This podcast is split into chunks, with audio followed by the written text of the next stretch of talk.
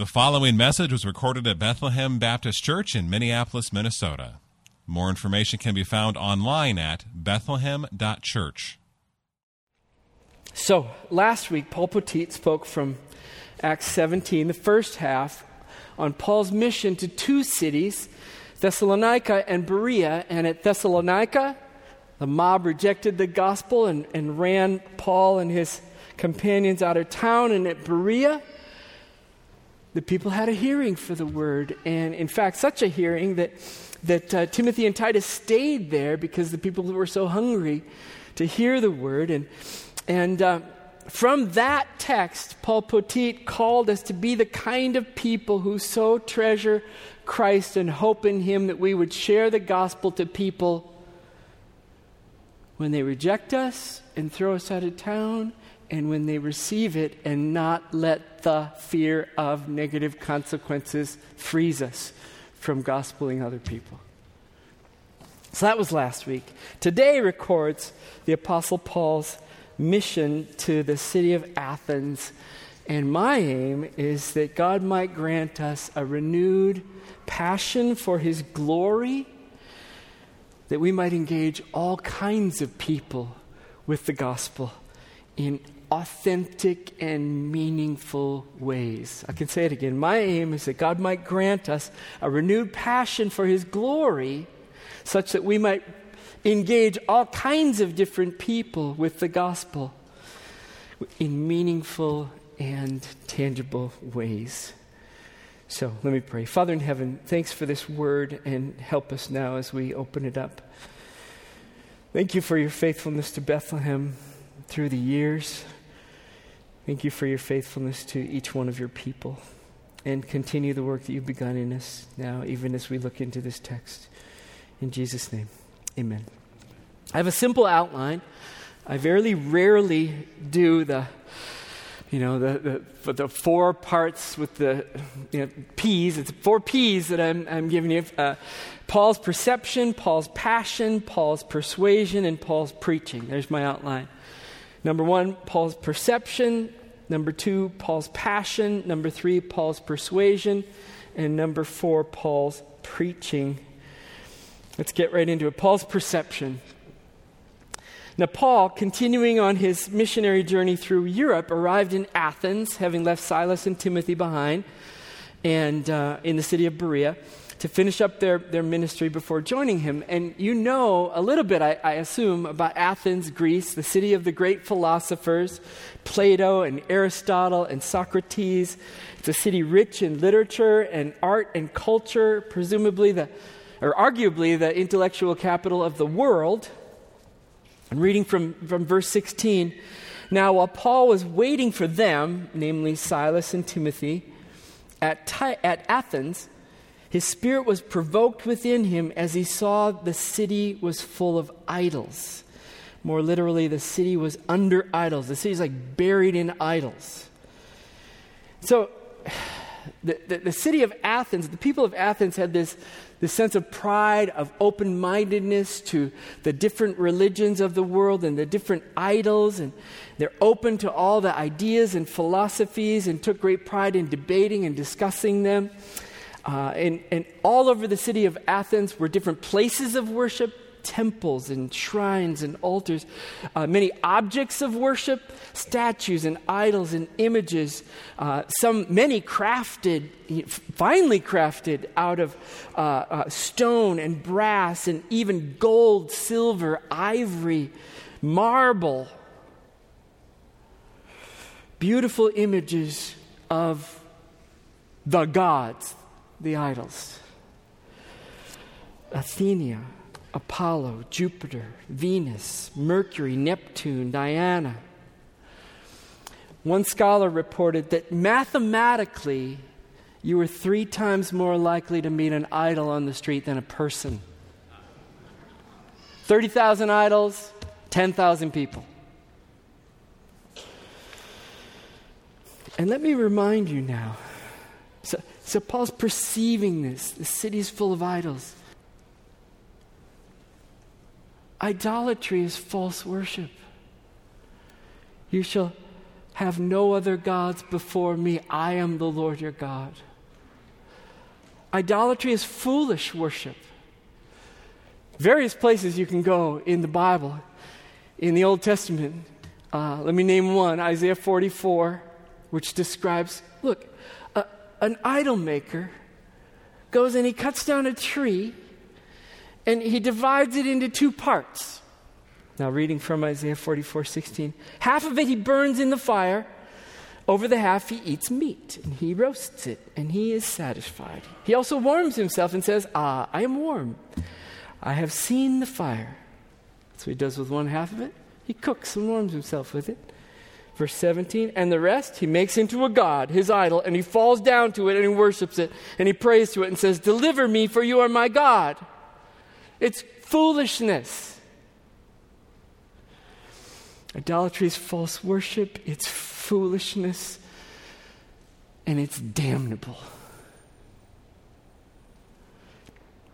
Worship, glory, value, trust, allegiance, love toward any false god is damnable before the true and living God. God in his holiness and his commitment to his righteousness and goodness judges idolatry with condemnation, eternal punishment. So Paul walks in and he sees this idolatry for what it is. I'll say more about that in a minute. But let me add to that, number two, Paul's passion. Seeing the idols for what they are, he has this strong emotional reaction in him. Verse 16, his spirit was provoked within him. Sudden, uncontrollable expression of emotion. You could turn to Deuteronomy 32. Deuteronomy 32 in the Greek Septuagint uses this same word that's translated, his spirit was provoked within him. It uses it three times to give you this picture of God's reaction to the idolatry of the people of Israel when they came out of Egypt. Remember, they came out of Egypt and they're in the wilderness and they have this moment of utter unbelief when they take the gold that they had carted out of Egypt with them and they melted it down and they made a golden calf and they worshiped it. Well, what was God's reaction to that? Let's look at that to get an insight onto Paul's reaction of seeing the idols in Athens. Deuteronomy 32:18. They, as God's people, stirred him to jealousy with strange gods, with abominations. They provoked him to anger. Then speaking directly to God's people, you, God's people, were unmindful of the rock that bore you. You forgot the God who gave you birth. The Lord saw it and spurned them, and God said, they have made me jealous with what is no God. They have provoked me to anger with their idols. God is angry at idolatry. He's jealous when he confronts idolatry. Why? Because a people that ought to worship him is wrongly worshiping something and someone else. The word jealousy is fitting. A husband who discovers his wife loving someone else, being with jealousy, strong emotion, it's fitting. It's a fitting response to what is horribly wrong. All the more, God feels this anger at idolatry, and Paul feels it as well. I'm calling it a passion for God's glory. He sees God's glory being spurned, and he's, it ought not to be. And right there, I thought, do I see it? Do I see the idolatry? I mean, it's like we're walking around Athens every day. Do I see it? Number one. Number two, do I feel it? Do I feel it? As a horrible offense against God. I mean, the illustrations are innumerable. I'll throw a few at you. Add to this. I mean, I always think about this on this Sunday before Thanksgiving when many of our family gatherings have NFL football somewhere in them. And inevitably, the post-game interview has the winning player saying, "Oh, I just believe in myself." Or we just believe in ourselves. Idolatry. Or the unrelenting presentation of advertising promises of what money or things can do for us. Bring us satisfaction and meaning and comfort and joy. Idolatry. Or the tendency to be enslaved with the approval of other people, eclipsing the approval of God, which social media has exploited for money. I just found out that Facebook makes almost $50 on every person who is online. By your clicks, by having your mind. $50 a person.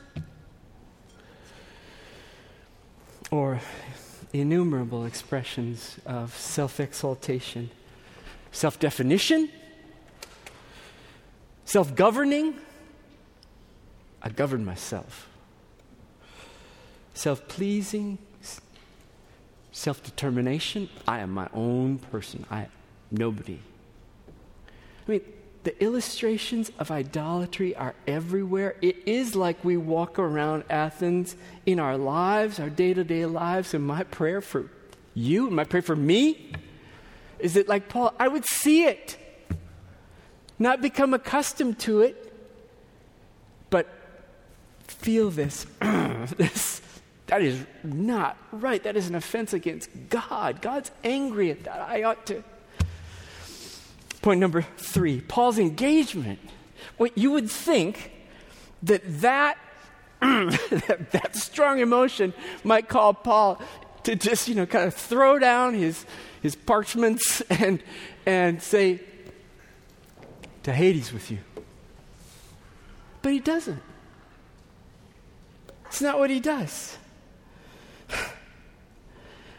No, a passion for the glory of God and the love of Christ compels him toward these people. He engages these people. And he's like a man on a mission. I love just the assortment of the description of who he's talking to here in Acts 17. On the Sabbath, he goes to the synagogue, and then it says every day he's in the marketplace, and he's speaking persuasively, and so you can say he's the apostle to the Gentiles, right? The nations.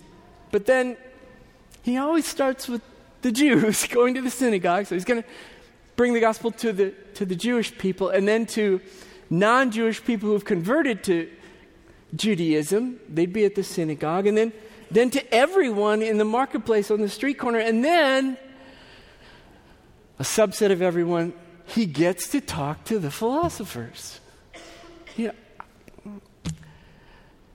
Okay. I just like how open he is. I'm going to talk to them. So here it is, verse 19. Some of the Epicurean and Stoic philosophers also conversed with him, and some said, "What does this babbler wish to say?" Others said, "He seems to be a preacher of foreign divinities," because he was preaching Jesus and the resurrection. They took those as two different divinities. And they took him and brought him to the Areopagus, saying, "May we know what this new teaching is that you are presenting So the Epicureans believed that God was remote and unengaged with the world. Everything was up to chance. A simple life of personal pleasure was the good life. And the Stoics believed that God was not personal because everything was God. The good life was a life of apathy and detachment, endurance of pain, and resignation to destiny. So he's got these Epicureans and Stoics, and he's going to talk to them. And I think as a downtown congregation, we worship here on this little block downtown. We have so many opportunities to interface with so many different kinds of people. It's incredible. Let me give you a list. I was encouraged that the little prayer meeting that gathered here Friday night saw some people gathered to mourn the death of a man was murdered out on 7th Street on Wednesday night. And the little band of prayers here in the building Friday night, someone mentioned, there are people out there mourning on the street. Let's go talk to them. Let's go pray with them. I love it. The group of mourners was gone when they got there, is my understanding, but I love the impulse. Let's pray with these friends and family members of this man, Randall Smith, who was literally murdered on 7th Street right outside our building. How about we get to interface with the poor? There was a man sleeping on the sidewalk when I came in a couple of weeks ago. Again, right back here, he could not be awakened. We get to interface with the poor, the homeless, the growing population of people who claim that they're nuns. You know, they have no religion. We've been talking about that a little bit lately. Atheists. We get to talk to the de-church, people who've had a bad experience with church and therefore have maybe believe in God, but they have no interest in the church anymore. College students, 40 or 50,000 at the University of Minnesota plus all the other colleges. College professors, university professors, sports fans. I don't see any purple or green here today, but it's that day when the Vikings play the Packers. Sports figures. We've had coaches here in our services. Broken families, GLBT community, the business community, politicians, people in the arts, people giving their lives to all the full range of issues that can polarize, or that has polarized our country. Race and politics and environmentalism. And we get to interface with all kinds of people as a downtown church. And this text says to me, don't engage merely with people you agree with. You will be no evangelist at all. But rather, engage in human beings created in the image of God, whom God created to worship him and give him glory. Let's go after them. Let's speak. Which brings me to point 4, Paul's preaching. This is an amazing sermon here, and I am pretty sure I won't do it justice in walking through it. It's amazing. So these philosophical leaders and gatekeepers invite Paul to the Areopagus, and Paul goes and he begins his message with this respectful introduction, verse 22, "Men of Athens, I perceive that in every way you are very religious. For as I passed along and observed the objects of your worship, I found also an altar with this inscription, 'To the unknown God.' What therefore you worship as unknown, this I proclaim to you." And then Paul proceeded to preach the gospel to them in a manner unique to all the other sermons in the New Testament. I mean, Peter in Acts 2 was preaching to Jews. They understood the history of Israel, and that's where he started. But Paul here, he doesn't start with the history of Israel at all. It strikes me what he does is theology followed by anthropology followed by eschatology. It's very doctrinal. He starts with the doctrine of God, and then the doctrine of man, and then the doctrine of the last things. So it's very interesting. Let's walk through it. Verse 24. The God who made the world and everything in it, being Lord of heaven and earth. Let me stop there. He starts with God is. He made the world and everything in it. He is the creator and the sovereign king. He made the world, and therefore he rules the world. It's his. Verse 25. He does not live in temples made by man, nor is he served by human hands, as though he needed anything, since he himself gives to all mankind life and breath and everything else. This creator, sovereign God, is self-sufficient. He doesn't need anything. He's never lacking. He's never hungry. Psalm 50:12 says, even if he was hungry, he wouldn't go to you to get anything because he'd get it from himself. He doesn't need human beings. He doesn't need us to serve him. He doesn't need our money. He doesn't need our fellowship. In fact, he is so full in fellowship in the Trinity, Father, Son, and Spirit, that he loves us at all comes from his fullness. Not need. As such, he is way too massive, way too godlike to be contained in a little puny earthly temple or a little carved idol that you made. It's insulting. And yet, God in his bigness and his self-sufficiency is not aloof. He continues each moment to sustain our lives, every day giving us life and breath and everything else.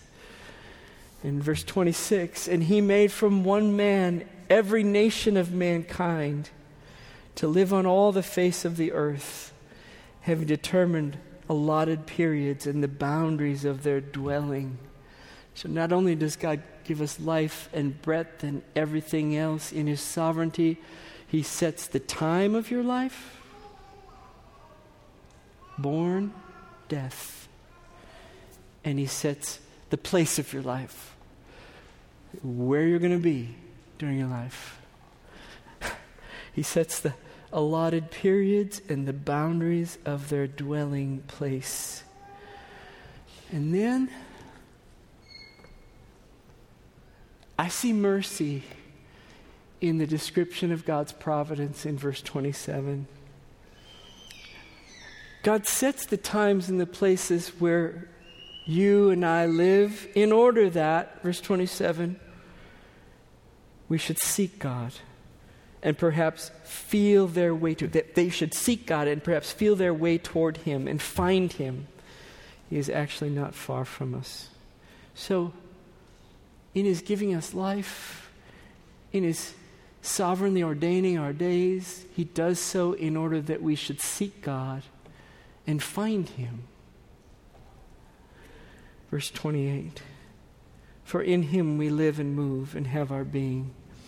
Even as some of your own poets have said, for we are indeed his offspring.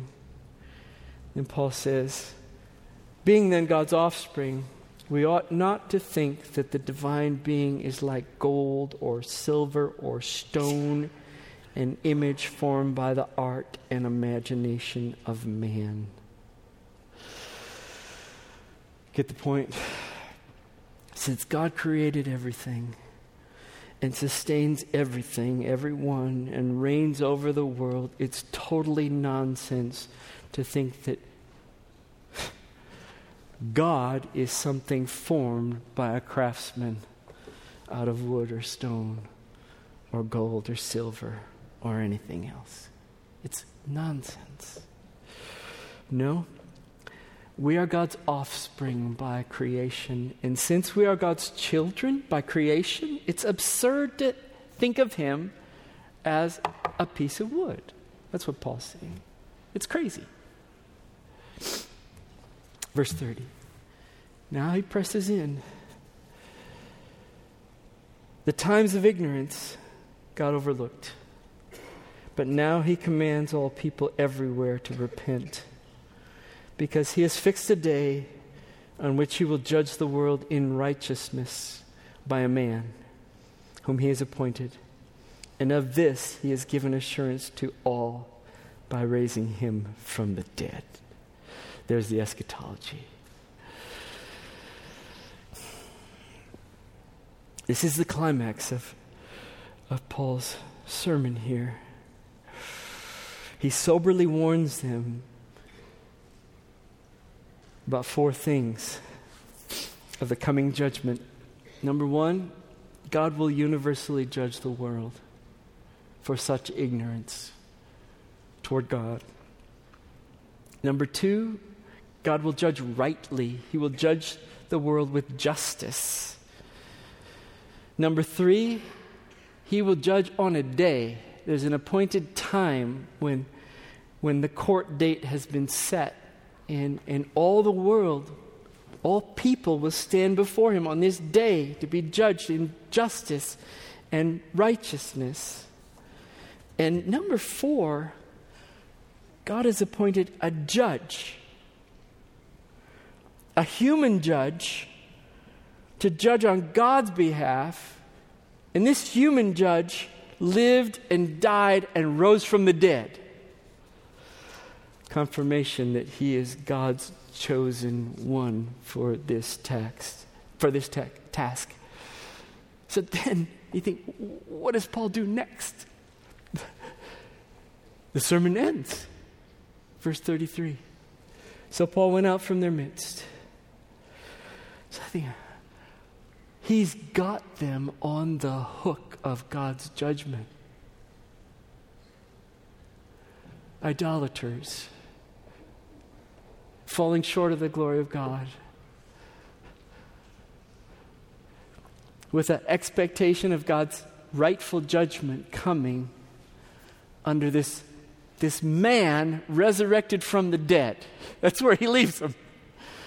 And we know he doesn't totally leave them there, because verse 34 goes on to say, but some men joined him and believed, and among whom were also Dionysus, the Areopagite, and a woman named Damaris, and others with him. So simply he went out from their midst. And I can imagine people are coming up, what shall we do? This judgment is on us. And these people joined him and believed because he spoke the gospel to them. What did he say? You know what I got to thinking? I thought, I wonder. He spoke the gospel to them. I mean, he spoke the story of God sending Christ into the world to save his people from their sins, and the redemption that's offered to all by faith in Christ, all who believe, the gift of salvation in Christ and reconciliation and forgiveness of sins. But how did Paul do it? Here's what I thought. I'll tell you what I thought. I thought, what if, Paul is traveling the world with Luke. Luke has been working on a book, the Gospel of Luke. And, since he does all this investigative work, he's probably got that investigative work done when he was in Israel. And now that he's all the way over in Europe, in Athens, or on his way to Athens, he's got that homework done for the book of Luke. So I'm thinking, this is totally conjecture. Paul's got Luke. Paul's got the Gospel of Luke in his head or in his possession, perhaps. And when the philosophers and the people who are troubled about the judgment of God say, "What shall we do? This we're going to stand before this resurrected man and be judged." Paul said something along the lines of Luke 2. He said, you know, this man, this resurrected man who will judge the world, he's the Son of God, the eternal Son of God. And a while back, he took on human flesh to be born of a virgin. And he lived. And he suffered, and he died for the forgiveness of sinners like you and me who have so offended God in our idolatrous ways. And you know how his coming was announced to the shepherds and to all the world at his birth. You know how it was announced? Fear not, for I bring you good news of great joy that will be for all the people. For unto you is born this day in the city of David a Savior, who is Christ the Lord. What news do they need to hear? Hanging under the judgment of God? They need to hear a Savior has been born for you. Others, Dionysus believes, Damaris believes, and others with him believe. And I hope and pray that if you don't know Jesus today, you believe. Father in heaven, thanks so much for your word. Thanks so much for your saving grace to us in Christ. Grant that we would burn with a passion for your glory. And that sense of your glory, that sense of worship and adoration would overflow in us, not with condemnation to the world, but would mobilize us to engage all kinds of people with the news of a Savior born for us. So, Father, I pray as we close today and go celebrate the 150th anniversary, you'll be with us. Be glorified and honored and strengthen our faith. And then as we walk into Advent, I pray for a renewing of our passion for you. Grant that we would love and adore you in new and deeper and fresh ways as we walk through the 4 weeks of Advent together, celebrating the news of Christ our Savior. In Jesus' name I pray. Amen. Thank you for listening to this message from Bethlehem Baptist Church in Minneapolis, Minnesota. Feel free to make copies of this message to give to others. But please do not charge for these copies or alter their content in any way without written permission from Bethlehem Baptist Church. For more information, we invite you to visit us online at Bethlehem.church or write us at 720 13th Avenue South, Minneapolis, Minnesota, 55415. Bethlehem Baptist Church, spreading the passion for the supremacy of God in all things, for the joy of all peoples, through Jesus Christ.